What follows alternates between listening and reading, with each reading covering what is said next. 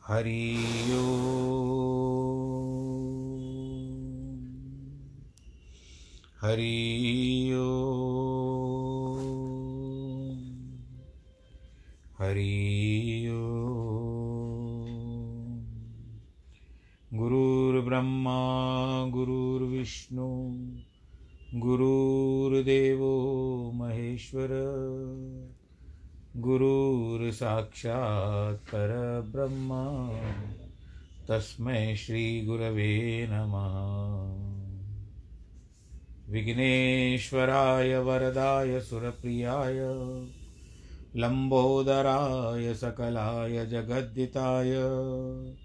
नागाननाय श्रुतियज्ञविभूषिताय। गौरीसुताय गणनाथ नमो नमस्ते। विघ्नेनाहं वसामि वैकुण्ठे। योगिनां हृदयेन च मद्भक्तां यत्र गायन्ति, तत्र तिष्ठामि नारद। जिस घर में हो आरती चरण कमल चितलाय तहाँ हरि वासा करे ज्योत अनंत जगाए, जहाँ भक्त कीर्तन करे, बहे प्रेम दरिया। तहाँ हरि श्रवण करे, सत्यलोक से आए। सब कुछ दीना आपने, भेंट करूँ क्या नाथ?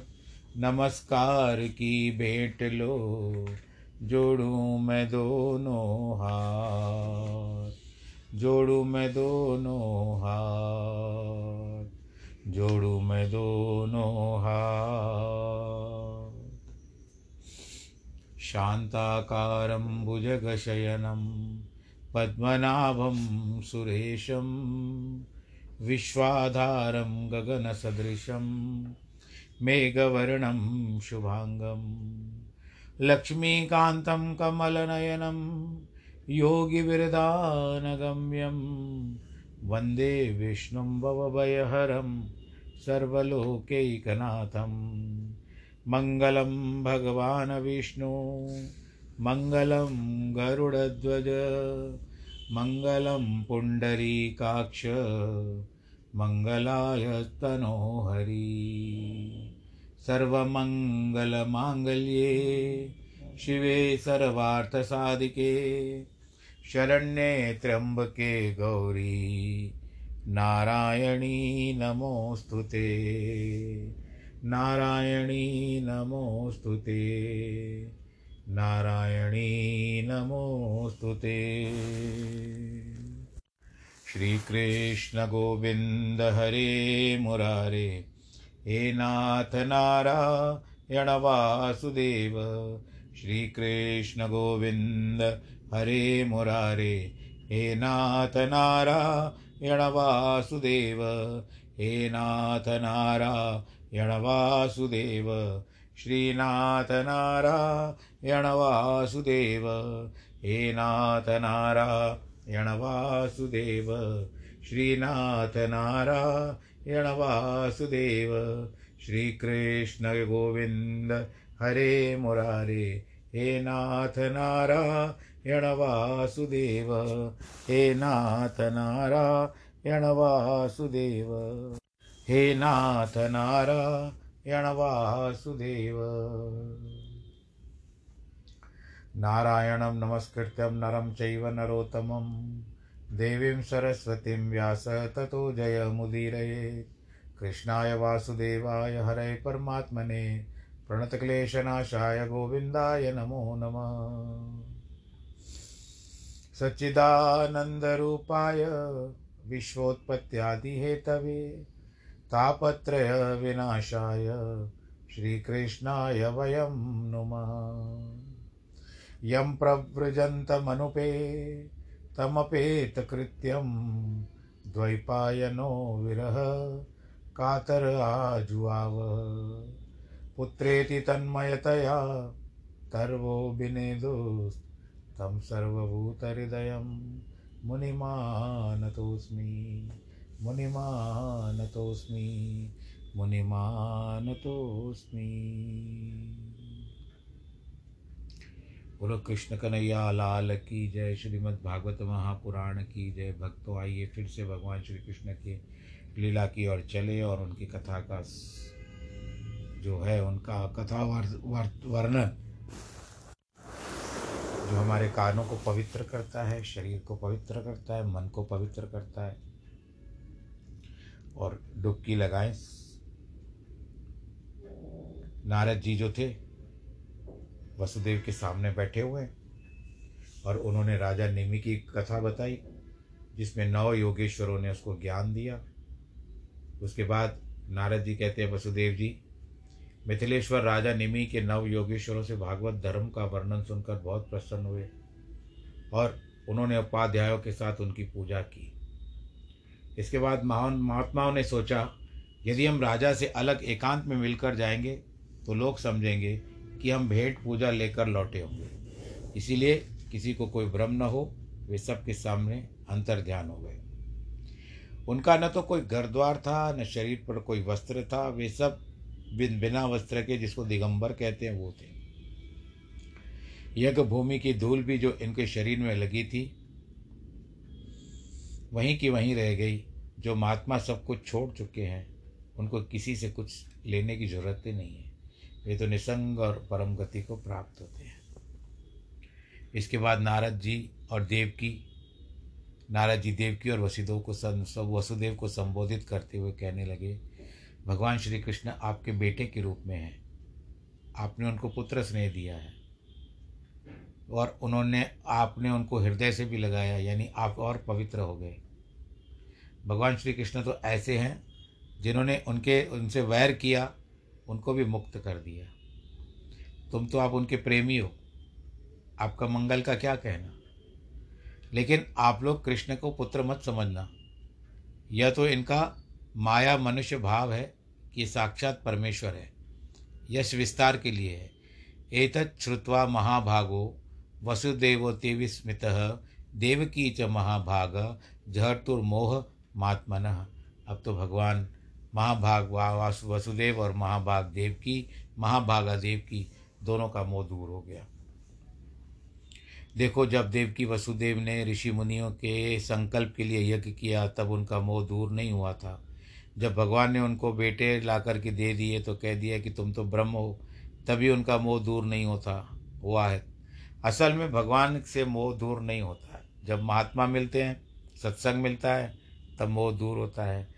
अज्ञान दूर करने का काम देव ऋषि नारद ही कर सकते हैं।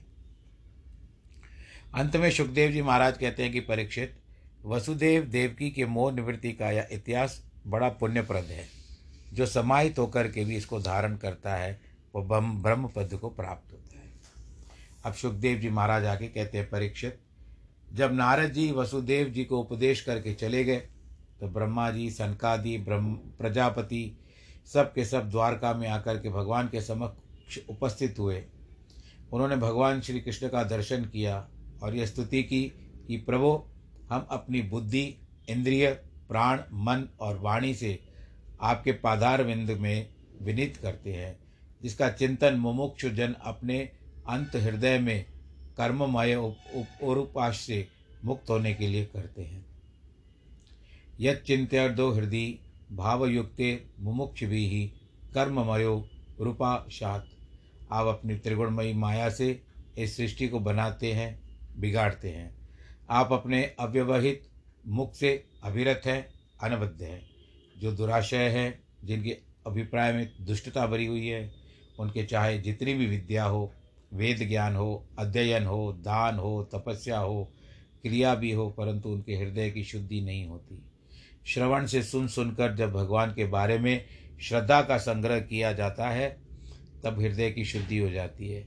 मोमुख्य लोग जिनकी अर्चना करते हैं, भक्त लोग चक्कर व्यूहों में जिनकी पूजा करते हैं, याज्ञिक लोग यज्ञ में जिनके लिए हवन करते हैं, योगी लोग अणिमादि अणिमादि, जो आठ सिद्धियाँ हैं, अपने रूप में चिंतन करते हैं, वे प्रभु आप ही हैं, हम पर आप प्रसन्न हो जाइए। बोलो श्री कृष्ण कन्हैया, लाल की जय। प्रभु, जब भक्त लोग आपको वनमाला पहना देते हैं। तब लक्ष्मी जी को यह ख्याल होता है कि जिस छाती पर मैं हूँ, उसी पर वनमाला भी है। परंतु वनमाला भी ऐसी है कि कभी सूखती नहीं, कुमलाती नहीं है, मुरझाती नहीं है। वह तो आपका स्पर्श प्राप्त करके नित्य हरी हरी रहती है। आप उसे लक्ष्मी जी के न जाने पर भी अपने वक्षस्थल से नहीं हटाते। लक्ष्मी जी नाराज़ होती है और होती रहे। उसके भले अपनी सोच समझे परंतु आप सोचते हैं कि हमारे प्यारे गरीब भक्तों की दी हुई वनमाला कैसे उतार भक्तवत्सल, आपके चरण कमल हमारे हृदय में प्रतिष्ठित हो। हमारी विषय वासना का विनाश करें। ये गंगा आपकी कीर्ति का तीनों लोकों में विस्तार करती है। ये काल आदि आपके अधीन है। आपके चरणार बिंद हमार हमारा मंगल करें। प्रभु, आप ही इस सृष्टि के कारण हैं। आप ही शक्ति से प्राप्त के पुरुष सारी सृष्टि का संचालन करता है। आप सबसे अनुगत है, स्थिर है, सोलह हज़ार पत्नियों के हाव, भाव, कटाक्ष तथा काम, बाण आपके अंदर किसी भी प्रकार से विकृत नहीं आने देते। प्रभु, आपके कथामृत की नदी और आपके चरणारविंद की गंग नदी, गंगा दोनों ही सारे पापों को धो डालती है, तापों को भी धो डालती है। पवित्र आत्मा लोग उन्हीं का स्पर्श करते हैं। भगवान जी की इस प्रकार की स्तुति करते हैं। देवताओं ने यह बुद्धिमानी की कि सब प्रणाम करके आकाश में उड़ गए। जहाँ भगवान के सामने खड़े हो गए, इसके बाद उन्होंने प्रार्थना की, वह धरती पर बैठकर नहीं की। यह प्रश्न उठता है कि कौन सी शिष्टता है? कोई बात कहनी थी तो पहले ही कह लेते, फिर स्तुति करके प्रणाम करने के बाद स्वर्ग जाते। उसका उत्तम स्पष्ट है उत्तर स्पष्ट है कि ब्रह्मादि ने सोचा, यदि कहीं हमने सभा में बैठकर कृष्ण के स्वधाम गमन की प्रार्थना की और कहीं यदुवंशी लोगों ने सुन लिया तो हमको पकड़ लेंगे, हमसे चिपट जाएँगे और हमसे मारपीट शुरू कर देंगे। इसीलिए पहले जब वे आकाश में सुरक्षित स्थान पर पहुँच गए, तब उन्होंने अपनी अद्भुत शैली में यह प्रार्थना की कि, प्रभु, आप हमारी प्रार्थना पर पृथ्वी पर भार उतारने के लिए आए थे। अब आपके धर्म का स्थापन कर लिया। कीर्ति का विस्तार कर लिया। कलयुग में लोग आपके चरित्र को सुनेंगे और संसार सागर से पार हो जाएँगे। आपको यहाँ पर आए हुए 125 वर्ष हो चुके हैं। अब हम लोगों का कोई काम नहीं रहा। आपने सब कुछ दिया। इधर ब्राह्मणों का श्राप भी यदुवंश को मिल गया। यदि आप रुचि हो तो अपने लोग को पधारिए। ब्रह्मा जी ने की बात सुन करके भगवान जी कहते हैं, आपका कहना ठीक है। अवश्य ही अन्य कार्य हो जाएँगे। लेकिन अभी यदुवंशी बाकी हैं। जब तक ये नष्ट नहीं हो जाते, तब तक मैं यहाँ रुकूँगा, उसके बाद आऊँगा। यह सुनकर बाकी देवता लोग और ब्रह्माल भी चले गए। इधर द्वारका में उत्पात होने लगे। भगवान की माया थी, लीला थी, द्वारका में किसी का शाप नहीं लगता था। नारद जी स्वयं अनेक शापों के भागी थे। उनके साथ गालियाँ नारद जी ने भी खाई हैं। जैसे जैसे भटकते रहो, तुम्हें रहने के लिए कोई स्थान नहीं मिलेगा। तुम्हारी कुटिया भी कभी नहीं बनेगी। तुमने बच्चों को फोड़ दिया है आदि आदि लेकिन नारद जी जब द्वारका में आते तो उनके ऊपर शाप का कोई प्रभाव नहीं पड़ता। बोलो, कृष्ण कन्हैया, लाल की। इसीलिए जब द्वारका में उत्पात होने लगे तो भगवान ने सोचा कि यहाँ तो यदुवंशी मरेंगे नहीं। इन्हें कहीं बार कर देना चाहिए यह सोचकर भगवान यदुवंशियों से बोले, यहाँ बहुत उपद्रव हो रहे हैं। तुम लोग तुरंत प्रभास तीर्थ क्षेत्र में चलो। वहाँ दक्ष के शाप से मुक्त हो जा, हो गया था। वह चलकर दान आदि करो। उससे हम सब ब्राह्मणों को शाप से मुक्त हो जाएँगे। भगवान की बात सुनकर सब यदुवंशी प्रभास क्षेत्र की ओर चले गए। अब जब उद्धव जी ने देखा कि यदुवंशी तो प्रभास क्षेत्र जाने को तैयार है द्वारका में बड़े अरिष्ट हो रहे हैं, तभी एकांत में भगवान के पास आए। प्रणाम करके कहते हैं, प्रभु, मैं समझ गया, आप अब यदुवंशियों को छोड़कर जाना चाहते हैं, क्योंकि आप यदि चाहते तो ब्राह्मणों के श्राप को काट सकते थे। मैं तो आधे क्षण के लिए भी आपके चरणार बिंद को छोड़ने को तैयार नहीं हूँ। आपका चरित्र परम मंगल है, कर्ण पीयूष है। उसका असास्वादन करके मनुष्य अन्य स्प्रहा का त्याग देता है, बहुत सारी बातों को त्याग देता है। मैं तो आपके साथ पलंग पर सोया हूँ, एक आसन पर बैठा हूँ, एक साथ घूमा हूँ, एक साथ स्नान किया है, एक साथ खेला है, एक साथ भोजन किया है। अब मैं आपको कैसे छोड़ सकता हूँ?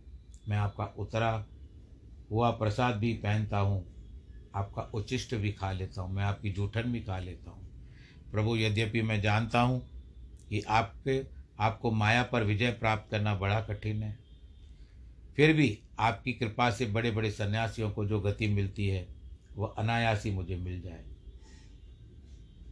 यह देखो उद्धव जी के वचनावली में एक बहुत विचित्र बात है। वो पहले तो कह गए कि, नाहम त्वांग गृह कमलम क्षणाधर्प धर्मपि केशव।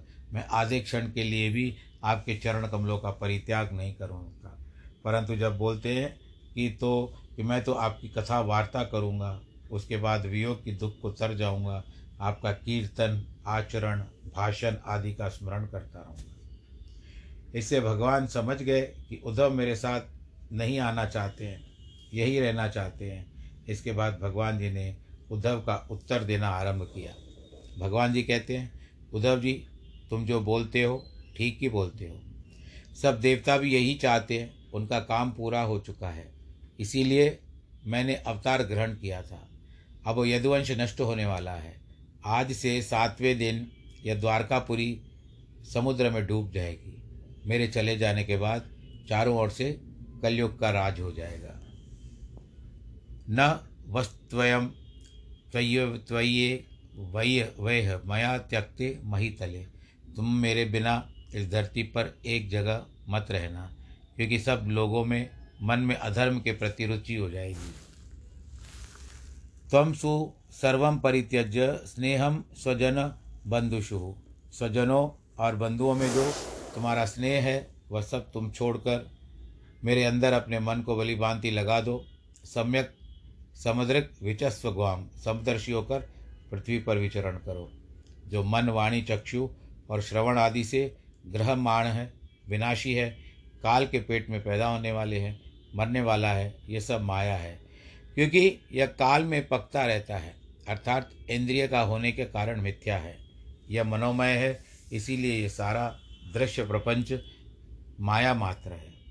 नाना वस्तुएँ उन्हीं को दिखती है, जिनका मन एकाग्र नहीं है। एक अद्वैत प्रत्यक चैतन्य भिन्न ब्रह्म में नाना तत्व की दृष्टि ही ब्रह्म है। आप चारों ओर देखोगे तो माया ही माया दिखेगी। परंतु एक और देखोगे तो केवल प्रभु देखेंगे। अपने स्वरूप में न जानने के कारण अध्याय स्वरूप ब्रह्म में है, उसी में गुण दोष की बुद्धि होती है। गुण दोष की बुद्धि से कर्म, अकर्म, विकर्म भेद होता है। इसीलिए अपने मन और इंद्रियों को वश में करो। इस विश्व को देखो कि अपने आप यह विश्व फैला हुआ है। अपना आपा मुझे परमेश्वर में है। संसार के जितने लोग हैं, सबके आत्मा तुम हो। आत्मानुभव से संतुष्ट हो जाओगे कि विघ्न भी आत्मस्वरूप हो जाएगा। बोलो कृष्ण कन्हैया हाल की जय। जो उभयातीत पुरुष है दोष और गुण से परे पहुँचे वह निषिद्ध कर्म से इसलिए विरक्त नहीं विरक्त नहीं होता कि उसके प्रति अपने दोष वृद्धि हो, होती है। उसी तरह वह जो विहित कर्म करता है उसमें वह गुण बुद्धि नहीं प्राप्त होती। अब विहित का अनुष्ठान और यह विहित का अनुष्ठान और निषिद्ध का परित्याग वैसे ही करता है। उद्धव जी, तुम सर्वभूत सुहृद, सबका भला चाहने वाले हो। शांत विज्ञान निश्चय हो जाओ। संपूर्ण विश्व को मेरा स्वरूप समझो। जब भगवान जी ने ऐसे आदेश दिया तो उद्धव जी के मन में सच्ची जिज्ञासा हो गई। उन्होंने प्रार्थना की, प्रभु, आपने जो योग का उपदेश दिया है, इसमें बड़ा भारी त्याग और सर्वसन्यास है। विषयी लोगों के लिए तो बहुत कठिन है, जो आपके भक्त नहीं है वे तो इतना त्याग कर नहीं सकते। मैं तो मैं मेरा के चक्कर में पड़ गया हूँ, इसीलिए मुझे इस सुगम मार्ग को प्रशस्त कीजिए। प्रभु, आप जैसा वक्ता कोई सृष्टि में दूसरा नहीं है। ब्रह्मादि भी आपकी माया से मोहित हो जाते हैं। औरों की तो बात ही क्या होती है? बड़े बड़े देवता भी बाह्य वस्तुओं का सच्चा समझते हैं। संसार में जो स्त्री, पुरुष, धन, दौलत आदि हैं, वे सब सपने के जैसे हैं। भाई को अर्थ समझना और भूले वो का लक्षण है इसीलिए मैं विरक्त होकर आपकी शरण में आया हूँ। अब आप ही मेरा उद्धार कीजिए। भगवान ने कहा, उद्धव जी, जो लोक तत्व विचक्षण पुरुष होते हैं, वे स्वयं अपने आप को वासनामय अंतकरण से निकाल लेते हैं। मनुष्य अपना गुरु स्वयं है। यदि कोई स्वयं अपना भला न चाहता हो तो वह कहाँ तक उसका भला कर सकता देखो, एक बार एक महात्मा ने कहा था कि हम दूसरों की लंगोटी पकड़ पकड़ कर तो उनको ब्रह्मचारी बना नहीं सकते। और जो स्वयं ब्रह्मचारी रहना चाहते हैं, वे वे ही रह सकते हैं। इसी तरह एक वेदांती ने कहा कि जब तुम इस जब तक तुम इस बात का निर्णय करते हो कि अमुक तुम्हारे गुरु होने लायक है या नहीं तो स्वयं तुम अपने गुरु ही स्वयं हो। इसीलिए भगवान ने कहा, मनुष्य प्रत्यक्ष और अनुमान के द्वारा अपना कल्याण स्वयं प्राप्त कर लेता है। मनुष्य शरीर में परमात्मा का प्रत्यक्ष दर्शन हो सकता है, क्योंकि जैसा अपना आत्मा है, वैसे ही परमेश्वर है। सृष्टि में अनेक शरीर हैं। इसके लिए तुम अपनी दृष्टि से नेति नेति के द्वारा भी परमेश्वर को नहीं मालूम कर सकते। श्री कृष्ण अपने पूर्वज राजा यदु और अवधूत दत्तात्रेय का इतिहास अद्भुत कहते हैं कि हमारे पूर्वज यदु बड़े धर्मवेता थे। उन्होंने अवधूत दत्तात्रेय जी को देखा, उनके पास जाकर के पूछा, महाराज, आपकी ये बुद्धि कहाँ से प्राप्ति हुई है? सबके सब समझते हैं कि आप बालक की तरह कैसे रहते हैं। लोग तो पाए, प्राय कुछ न कुछ इच्छा करके कर्म में प्रवृत्त होते हैं। आप तो समर्थ हैं, कवि हैं, दक्ष हैं सुबह हैं, अमृत भाषण है, फिर भी कुछ करा करते कराते नहीं। दुनिया के लोग डूब रहे हैं, आग में जल रहे हैं। आप गंगा में प्रविष्ट हाथी की तरह प्रसन्न रहते हो। बताइए, आपको आनंद कहाँ से आता है? इस प्रकार राजा यदु यदु ने अवधूत दत्तरा से दत्तात्रेय से पूछा। साथ में यह भी कह दिया कि प्रश्न मैं बहुतों से कर चुका हूँ। उन्होंने उत्तर दिया, राजन, मैंने बहुत से गुरुओं का आश्रय लिया, इसीलिए आनंद पूर्वक रहता हूँ। देखो, जहाँ गुरु शब्द का अर्थ नहीं कि जो कान में मंत्र, इष्ट और उसकी आराधना की पद्धति देती है।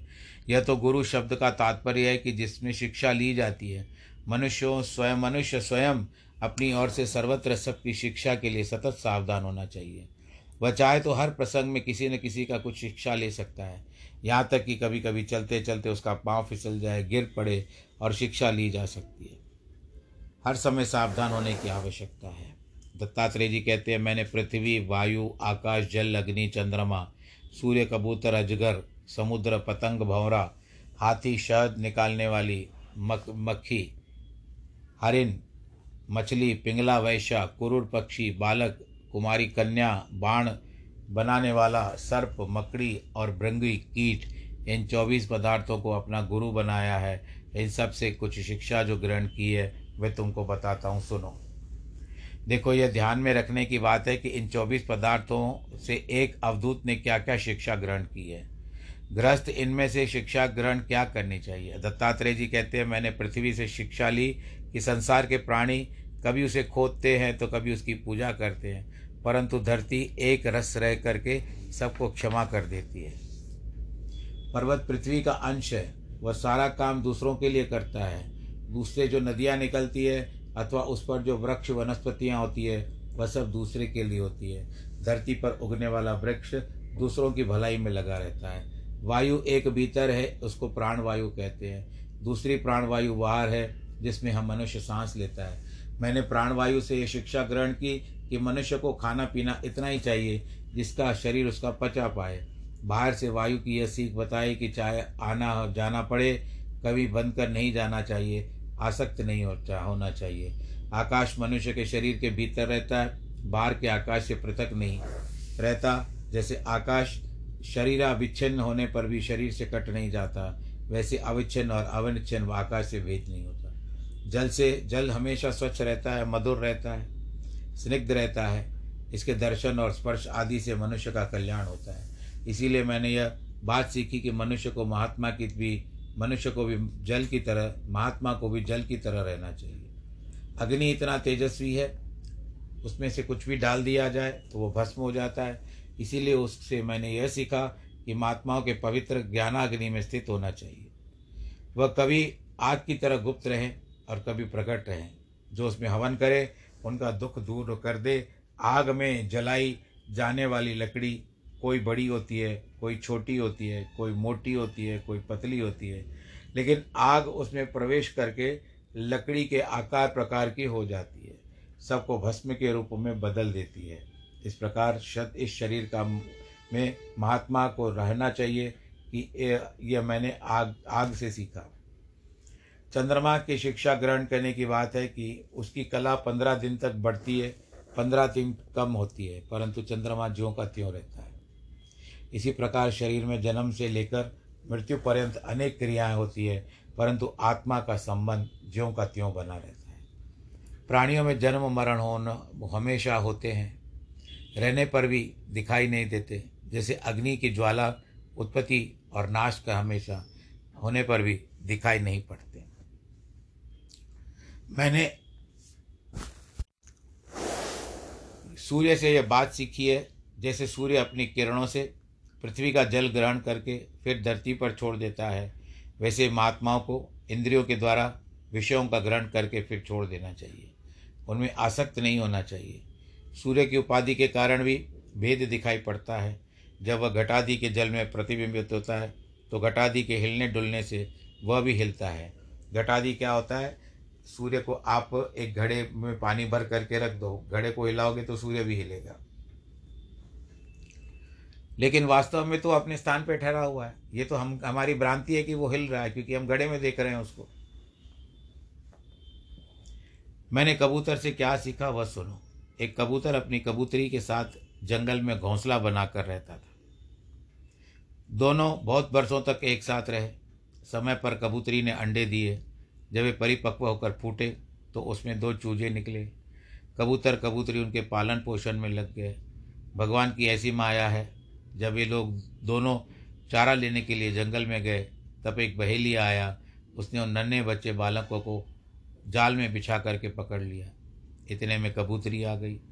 उसने देखा, हमारे बच्चे तो जाल में फंस गए हैं। बस वह भी जाल में कूद पड़ी।